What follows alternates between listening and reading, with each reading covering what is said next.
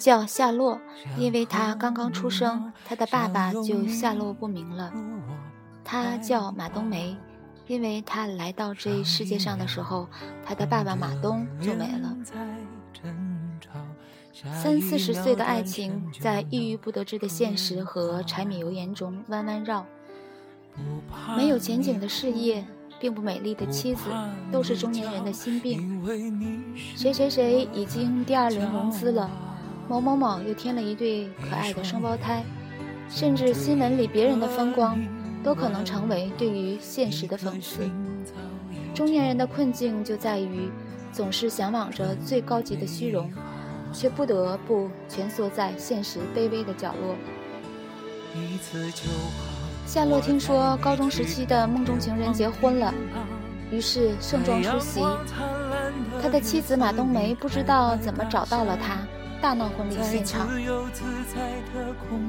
夏洛本以为最坏不过是三十多岁，梦想没有出口，却有马冬梅这样一个充满了柴火气的妻子。没想到，比这更坏的是，他这位接地气的妻子当着老同学的面拆穿了他所有的伪装，让他的虚荣心无处遁藏。夏洛灌了自己许多酒，进入到一个光怪陆离的梦境，自己回到了过去，回到了高中时期。他和最美的秋雅做同桌，戏弄最讨厌的班主任老师。在全校同学面前向秋雅表白，他作曲、唱歌、弹吉他，火了个半边天。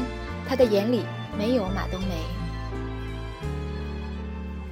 夏洛觉得他是不会爱马冬梅的，脸盘大、身量宽、脾气暴、嗓门粗，正常的时候特别粘人，不正常的时候撒泼耍赖。走起路来像是骑着猪，除了是练标枪的好苗子，没有任何吸引人之处。哪像人家秋雅，瓜子脸、柳叶眉，肤白貌美，我见犹怜。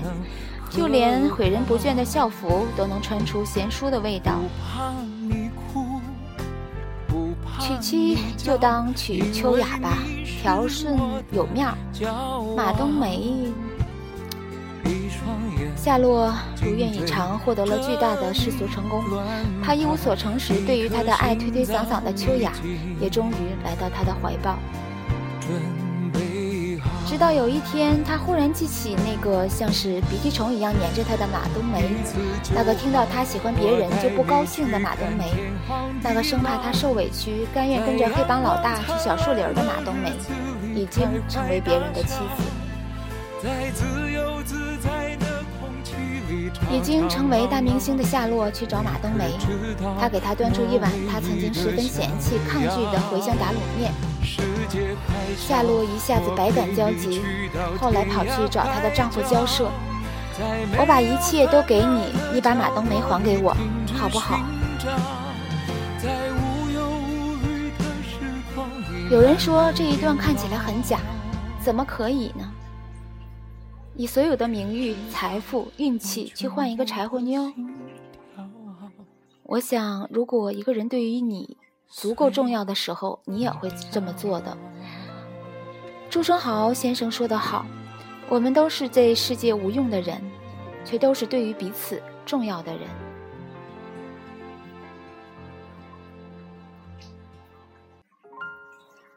《大内密探零零发》里有一段让人印象深刻。阿发不受皇上重用，心情郁闷的和老婆吵架。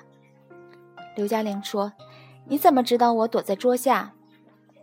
周星星答曰：“你每一次都是躲在桌下的啊，有什么办法可以不知道你躲在桌下面呢？拜托你用脑子想一想，再找几个新鲜的地方来躲，好让我有一点新鲜感，好吧？”刘嘉玲说：“可是不躲在桌下，我怕你找不到我吗吗？”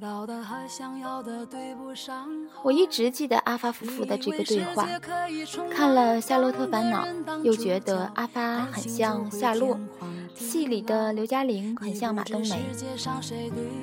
人呢，总是有两副面孔，喜欢做不属于自己的梦，握住根本就握不住的沙，又不珍惜轻易得到的东西，不把寸步不离对自己好的人当回事儿。而这样的人一旦撒手，就不会再回来。夏洛从梦中醒来，觉得甚是爱马冬梅。她穿着不时髦的浅色上衣，戴着老土极了的遮阳帽，头发是烫过的，可是，一眼就看得出是街边小派郎的水准。有个爱于是，他整个人看起来都比实际年龄大上好几岁。可是，不知道怎么的，就是觉得他看起来十分顺眼，胜过之前十倍、百倍。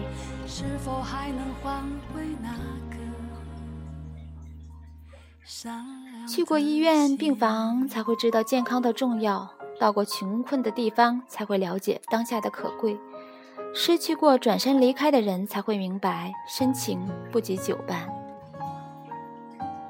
已经给了最好的生活，却还想出去漂泊，讨好不该讨好的人，演绎并不擅长的人生，是任性，更是人性。于是不去珍惜那些轻易拥有的东西，因为时常有一种当下的拥有即永恒的错觉。直到发现时间不住的流逝，过去的每一秒都已经找不回来，才追悔莫及。可不幸的是，不是每个人都有时光倒流的机会的。夏洛是幸福的，因为一梦醒来，马冬梅还是自己媳妇儿。四十平米的小屋，马冬梅收拾得干干净净。一碗茴香打卤面，马冬梅做的诚意满满。陪你到老我能想象，最好的爱情就是菜在筐里，你在后座上。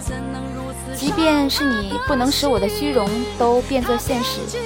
但你却是让我安心的秘密武器。和你在一起，不怕疾病与贫苦，也不怕老之将至。而我能想象最好的时光，就是你温暖我一下，我温暖你一下，然后我们一起来日方长。夏洛这样的浑人很多，可是马冬梅这样的笨蛋很少。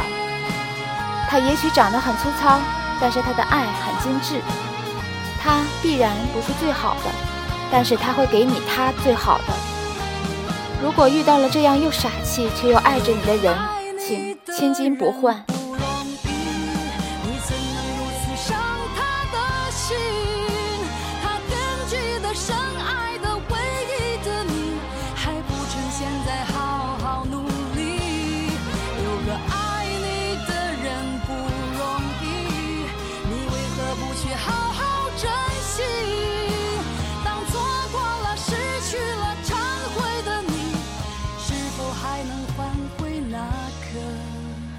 正如朱豪生对宋晴如所表白的：“我一天一天明白你的平凡，同时却一天一天欲更深切的爱你。”